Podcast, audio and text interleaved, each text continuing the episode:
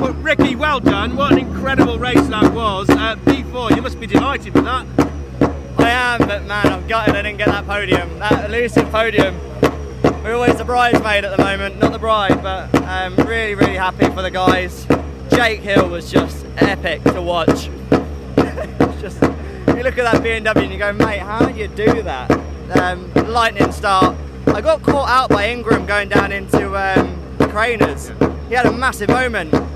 And in turn made me have a massive moment. I thought we were all going off at one point. Um, but no, to bring it back in, in P4, really happy. And, uh, you know, I, I'm in and amongst it, which is what all I want to do. You had a great launch in that drag down to, to Redgate, and you were you were on it there. You were on a charge from, from the get go, weren't you? I know. I, to be honest, I didn't read what happened with Tom particularly well.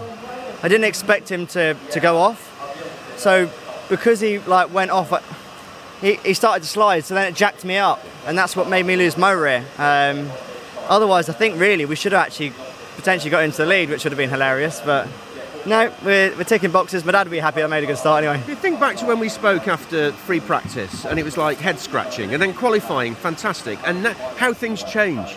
I know. I don't know what was going on in, in FP2. Um, I don't, as a driver, I don't drive four seconds off the pace.